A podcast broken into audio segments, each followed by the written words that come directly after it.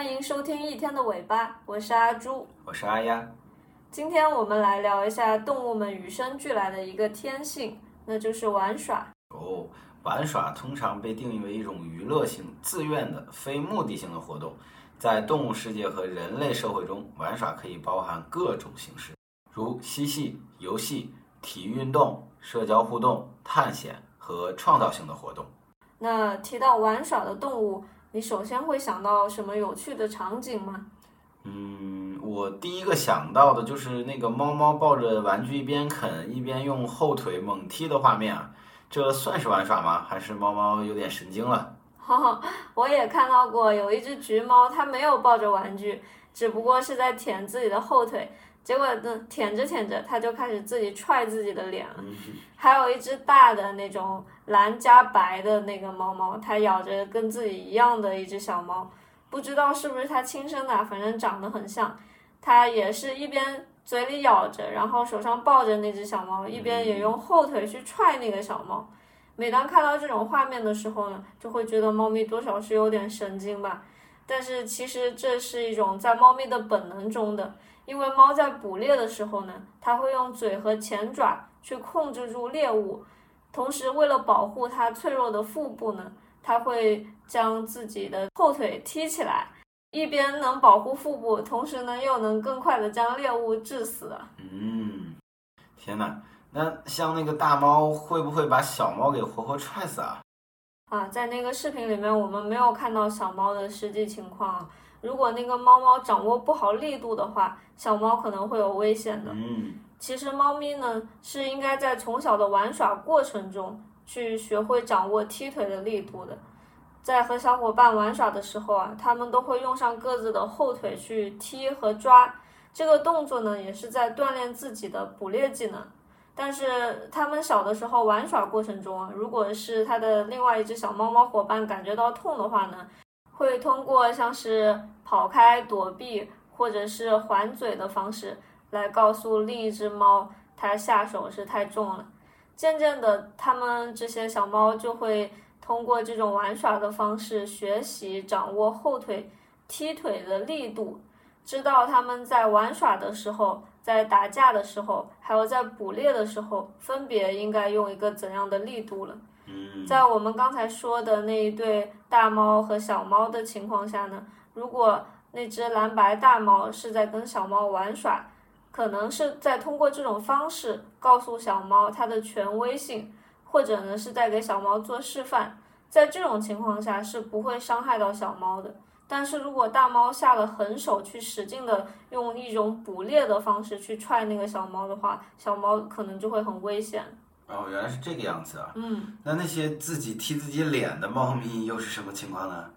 我去查了一些资料，了解到，因为现在我们家养的这种猫咪嘛，很多都是住在公寓楼房的室内环境，而且通常都是独生的，它从小没有玩伴，对于这个技能呢，它们小的时候是没有办法和小伙伴们一起去练习的。哦，没错。在长大了之后呢，也没有一个给它捕猎的环境。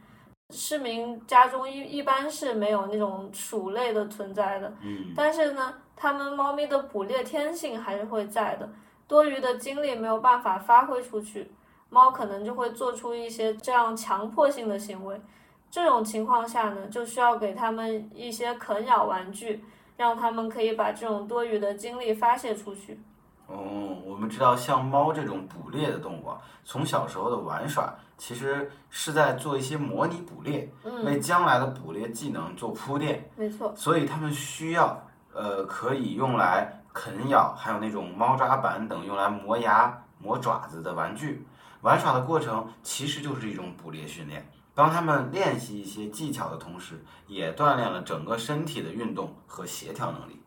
是的。除了像小猫这样的天生猎手，像小马、小牛这类群体性的草食动物，它们会通过追逐、奔跑，还有模拟的决斗，来帮助它们更好的适应危机，增加它们生存和繁衍的概率。还有一些是更具有社会性或者创造性的动物，比如说小狗，它们会一起玩打闹游戏，还有拔河。在玩游戏的时候，他们会互相的摇动尾巴，表示呃欢迎和开心的意思。嗯，小星星们会一起翻滚嬉戏，模仿成年的猩猩，互相给对方捉虫啊、梳毛发，还会相互的抚摸。海豚会在海中追逐跳跃，小海豚会模仿妈妈的一举一动，包括用尾巴站在海床上，用声呐锁定沙子里面的鱼。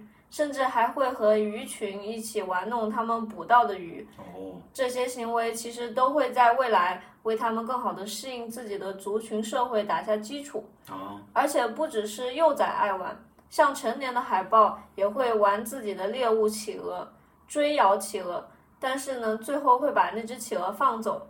我们在视频中可以看到企鹅没有出血，看起来还是可以正常活动的。就是那个海豹，它本身并没有对这只企鹅做任何伤害的行为。虎鲸甚至会玩人类的塑料水桶，把它们背在身上游泳。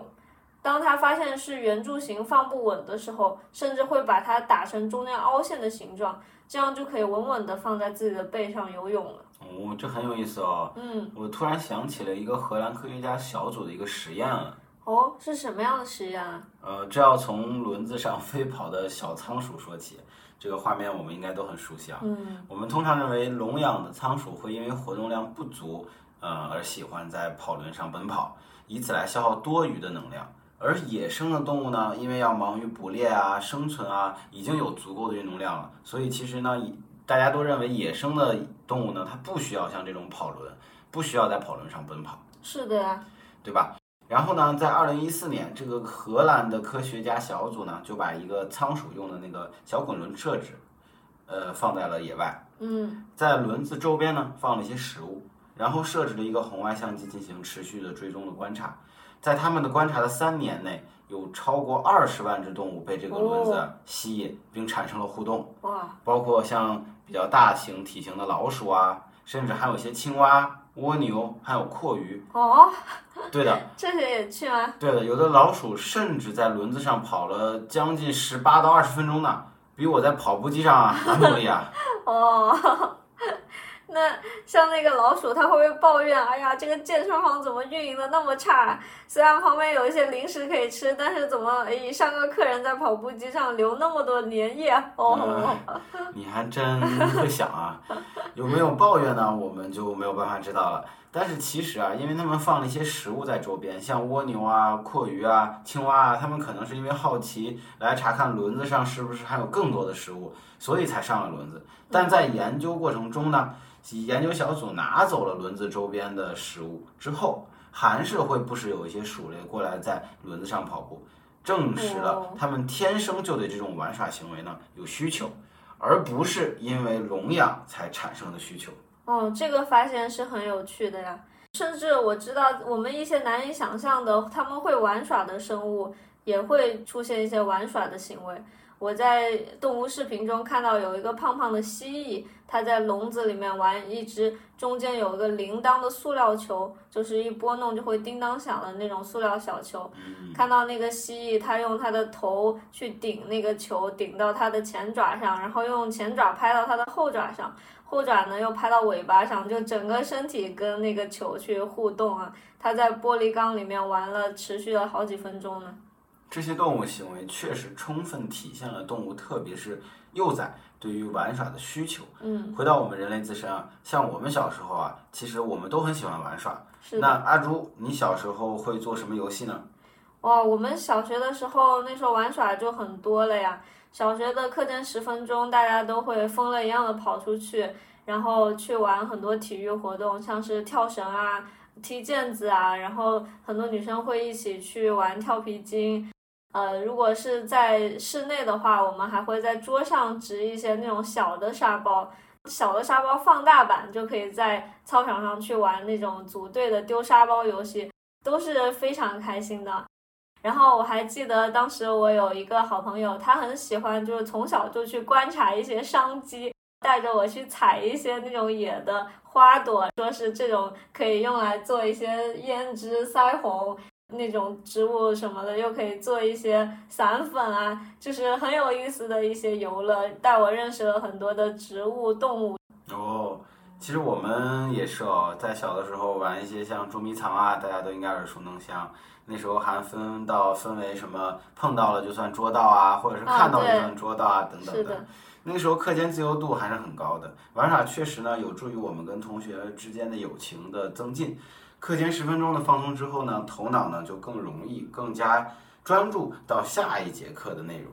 是那时候也是有这样的体感了，而且当时多和同学去接触和玩耍的过程中会很开心，但是也有时候会产生一些矛盾。然后呢，小朋友其实也会用自己的方式去试图去解决两个人之间的一些矛盾和问题的。在这种过程中呢，也是在锻炼了一些和人相处的技能啊。没错，没错。而且玩耍，我想到他对于寻找自己的爱好，其实也是很有帮助的。我看到有的孩子，他们可能捏橡皮泥捏得很漂亮，发现了自己在一些造型啊、美术上的一些才能和天赋。还有一些小孩玩面粉，玩到后面呢，就是坚定自己将来要当厨师啊。的确，可能在玩耍的过程中，就逐渐找到了自己适合和擅长的事业了。我们人类呢，也像其他的社会型的哺乳动物一样，在玩耍的过程中练习，发现自己的长处。嗯，有的孩子可能特别钟情于打针、治病救人，把自己的玩偶啊都他们都模拟的救好了。是呀，对吧？那么这些孩子呢，就也是发现了自己的长处。嗯，是的，我还记得在哪个软件上面刷到啊，有个女孩子的妈妈统计，在这个小女孩沉迷于医生游戏的那一两年的时间里面，她的老公也就是女孩的爸爸，他模拟生了一百多个孩子，然后也模拟生了各种病，给那个配合那个小女孩去治疗。然后包括他自己也是各种模拟生孩子、模拟生病啊，跟那个小女孩玩的是不亦乐乎。这还是很有意思的啊！能想象一下，像全家这样一起玩耍，对于孩子的成长啊，对于孩子的乐趣的发现啊，对于整个家庭的氛围都是非常好的一个帮助的。嗯，确实如此啊！我还看到一个沉迷于面粉的小孩，就是刚刚提了一嘴，是一个小学生，他最好的玩耍就是研究面包。嗯，周末节假日里面，别的小孩子出去玩，然后对于他来说，最好的玩耍就是待在家里面搞厨艺。他小小年纪已经决心要考烹饪学校了。我觉得像小孩子这么小就找到自己的兴趣所在，而且很小就开始训练，真的是对于他职业来说是前途无量啊！就像在现实版的模拟人生里边找到了理想的职业路径。如果很多人从小多玩耍，接触不同的东西，锁定职业目标，那就好了。嗯，其实呢，在现实生活中呢，真的存在这么一家公司，啊，它叫做 Kidzania。真的有这样的公司啊？没错，Kidzania 呢是一个1999年发源于墨西哥的儿童职场体验主题乐园。哦，里面有许多互动式的学习设施、娱乐体验，就像一个儿童城市一样。它提供了职业体验种类非常多，比如说像面点师傅、消防员。护士、警察、模特、医生、报社记者、摄影家，还有像电台 DJ、比萨饼的烹饪师等等。哦，里边的设施呢？对，里边的设施呢是成年人世界的大概三分之二的大小，等比例缩小。儿童可以在里边模拟体验各种各样的职业，还可以赚里边的虚拟货币，在里边买东西。哇，这真的好棒，好心动啊！为什么以前我们都不知道有这样的好东西存在啊？嗯，现在全球好像也就三十家左右。因为疫情期间呢，好多家还关停了，但是疫情之后呢，又重新开放了。如果有机会去体验的话，还真的很想去体验一下。真的是。嗯，但是它呢，只能是三到十五岁哦。啊，晚了晚了，这个真的是一个很好的主题乐园。我想我们在学校的学习其实是呃非常重要的。他的目标呢，就是取得一个好的成绩，这样呢可以去到一个好的大学。有了好的文凭呢，就是一个敲门砖，能够帮助我们呢去通向更好的职业路径。但是像我们以前的情况下，很多的职业路径其实是属于一个就并不是自己主动去选择的，是一个机缘巧合、机遇中嗯去走到的。如果我们在得到一个好的职业的敲门砖、好文凭的时候，已经在之前通过小的时候的玩耍呀，还有对自己的一些观察反思中，发现或者锁定了职业目标的话，能带着好的学历去做自己的喜欢的事情，我想就会非常的幸福的。是的，诚然，模拟世界中不会处理成人世界中许多难以处理的人际关系，而且我们小时候喜欢的一些事情呢、东西呢，随着时间的流逝，嗯，未必还会再喜欢。但在整个过程中呢，可以总结去迭代。如果做不喜欢的事情，也要面对复杂的人际关系，同样的情况，那还不如去做自己喜欢的事情。嗯、是呀、在一个大行业内呢，不管是晋升呢，还是跳槽呢，那之后肯定就浪费的时间和精力都会减少。这样呢，有了连续的经验积累，未来不管是成为行家、专家，还是自己创业，都会更加顺利。嗯，确实是这样子。所以在儿童时期的玩耍，尤其是它本身带一些寓教于乐性质，然后家庭成员一起参与的玩耍项目，对于孩子们来说，包括他们的情商啊，呃，其中就是如何处理和同龄人以及和成年人的关系，都是很有帮助的。然后对于智商方面的，像如何积累更多的同行业的知识，并且找到知识间的链接，以此来产生新的灵感和创造，也都很有必要。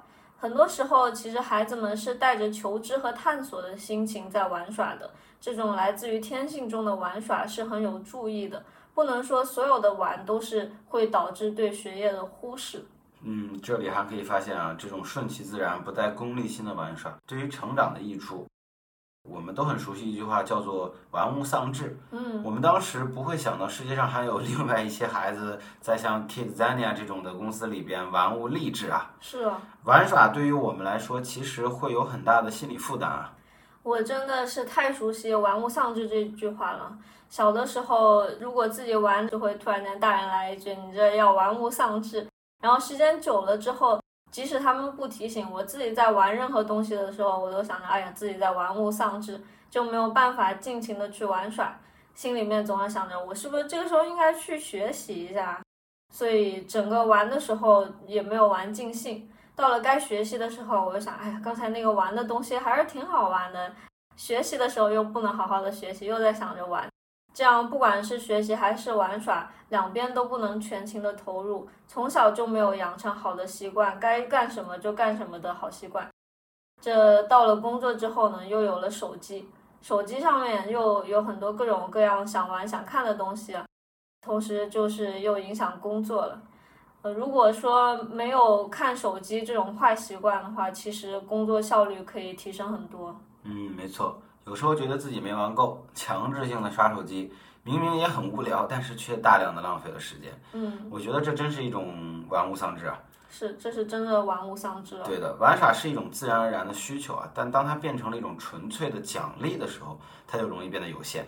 就像满足饥饿一样，不仅需要足够的食物，还需要健康均衡的饮食。有时候我们似乎只在表现优异的时候才允许自己去玩。是的，就像我们必须为了吃饭而努力表现，这种观念会让我们一直渴望玩耍，就像渴望美味的食物一样。你说的很有道理啊。我们很多人都听过这样一句话，就是上了大学呢，你就完成任务轻松了，到那个时候再玩。其实我自己也是很听信了这样一句话，所以在大学里面，很多时候就放松下来，让自己尽情的去玩耍了。有的时候呢，甚至会逃课，对学业不像在高中的时候那么认真了。其实这可能也不怪大学生们，我是觉得这种观念可能最终就会导致这样的问题。确实，就像一个长时间处于饥饿状态的人，可能会不太关心食物的质量。我们对玩耍的欣赏门槛也可能会变得很低。简而言之，我们可能会陷入不高质量的玩耍中，不知不觉刷过一系列短视频，消磨了好几小时的时间，最终只是感到疲惫，却没有满足内心对更有益娱乐的渴望。就像严重营养不良的人渴望精神滋养一样。嗯，是这样的。这样说的话，我们的这样的精神缺口如何才能够补起来呢？作为成年人还有得补救吗？而且我们之前提到过，玩耍对于动物幼崽来说是一种天性和必需品，是为今后他们的发展。那么玩耍对于成年人的意义又是什么呢？嗯，玩耍最直接的当然是可以缓解压力啊，在玩的过程中可能增进和朋友之间的友情和家人间的亲情。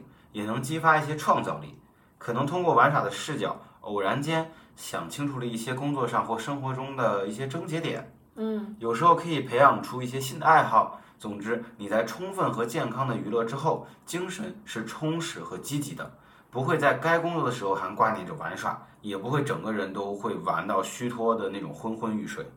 没想到今天通过玩耍这个话题，我是突然会联想到自己的手机依赖症这个问题上的一个重要的侧面啊。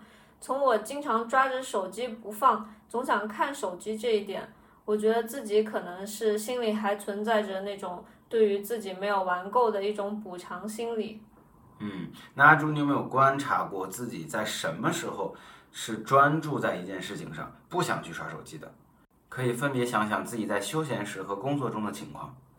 也是有一些时候，我是专注于做的事情，而不会去想刷手机的。比如说，在休闲的情况下呢，就是在骑行啊或者画画的时候，还有一些时候是我们出去在新的国家或者城市中旅行时，又或者是跟朋友见面聚会的时候，在这些情况下，我都会投入于当时的那些活动中，不会去想刷手机。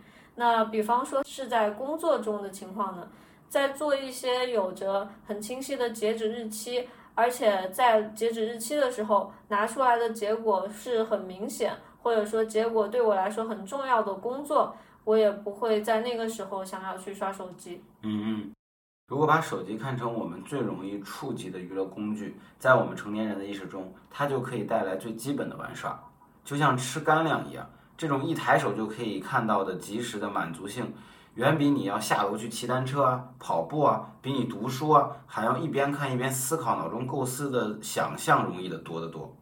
沉溺在手机里，你就可以暂时忘记现实中的烦恼，但是可别忘了，现实中的问题依然存在，甚至会因拖延而恶化。但在这种无需用脑的娱乐中，你会充满侥幸心理。哦，这样一想的话，的确是。我现在终于知道为什么自己每当感觉精神空虚和百无聊赖的时候呢，就会去刷手机了。因为手机带来的那种刺激感和满足感是及时可以享受到的，但是在这种简单的满足之后呢，正事没有去完成，往往后面会带来更大的恐慌和空虚啊。而且很多应用程序本身就会设计的有成瘾性，你在里面完成一个个虚拟的目标，得到一个小小的快乐，会释放出多巴胺等愉悦激素，使人渴望更多，这可能就会导致你真正意义上的玩物丧志。在这种情况下，我觉得确实是在玩物丧志了。做了这期节目呢，我感觉到自己对手机的强迫性的依赖能够得到一定的改善，因为是在从一些根源上去认识到。这样行为背后的一些因素。那如果在工作中呢，我也可以通过呃对工作项目的一些游戏化的目标的设计，使工作的那种动力能够得到一些提升。然后在可以玩耍的时间呢，就尽情的去玩。我在想，不同的玩耍项目会不会像热量不同、营养成分也不一样的饭那样啊？如果这样比喻的话，会不会有哪些是公认热量比较高，能更快满足成年人在玩耍上需求的项目啊？嗯，这个比喻很有趣啊。那我们这里所说的玩耍热量项目很高的有体育运动，任何你会喜欢并且全身心投入的体育运动，还有读书、看电影、看一些自己喜欢的，相约老朋友一起散步、聊天、喝喝饮料、踏踏青，路上可以偶遇、认识新朋友等等。这都是很有趣的活动，关键就是你全身心投入，并且在其中感受到很多正向的情绪，再回想起来都会感到很快乐和鼓舞，就是很好的精神补给了。每个人所缺乏的东西呢，其实也不一样，应该按照自己的节奏去进行拓展各种的尝试。我们可能不得不承认啊，也许我们没有那么多的时间和金钱去弥补以前自己欠下那些所谓好好读书或者是好好工作一段时间，然后就干嘛干嘛就可以想玩就玩的这样的许诺了。现在的玩耍呢，只是为了我们现在的心情可以更好。当玩的时候，就好好的享受，无需怀抱任何负罪感。在我们玩过之后，感到充实开心。让我们做事情的时候呢，全心的投入，从中找到乐趣。我们认为这就是衡量这个玩耍是否合理的尺度的标准了。嗯，那希望每个人呢都能玩得尽兴，生活工作上开开心心。这就是今天想和大家聊的内容。感谢收听一天的尾巴。如果你喜欢我们的节目，欢迎点赞、收藏和转发。有任何意见或建议，欢迎在评论区留言讨论。你可以在苹果播客、小宇宙、喜马拉雅、网易云音乐等平台搜索到我们的节目《一天的尾巴》，我们希望在一天的尾巴上可以和你一起聊天。轻松思考。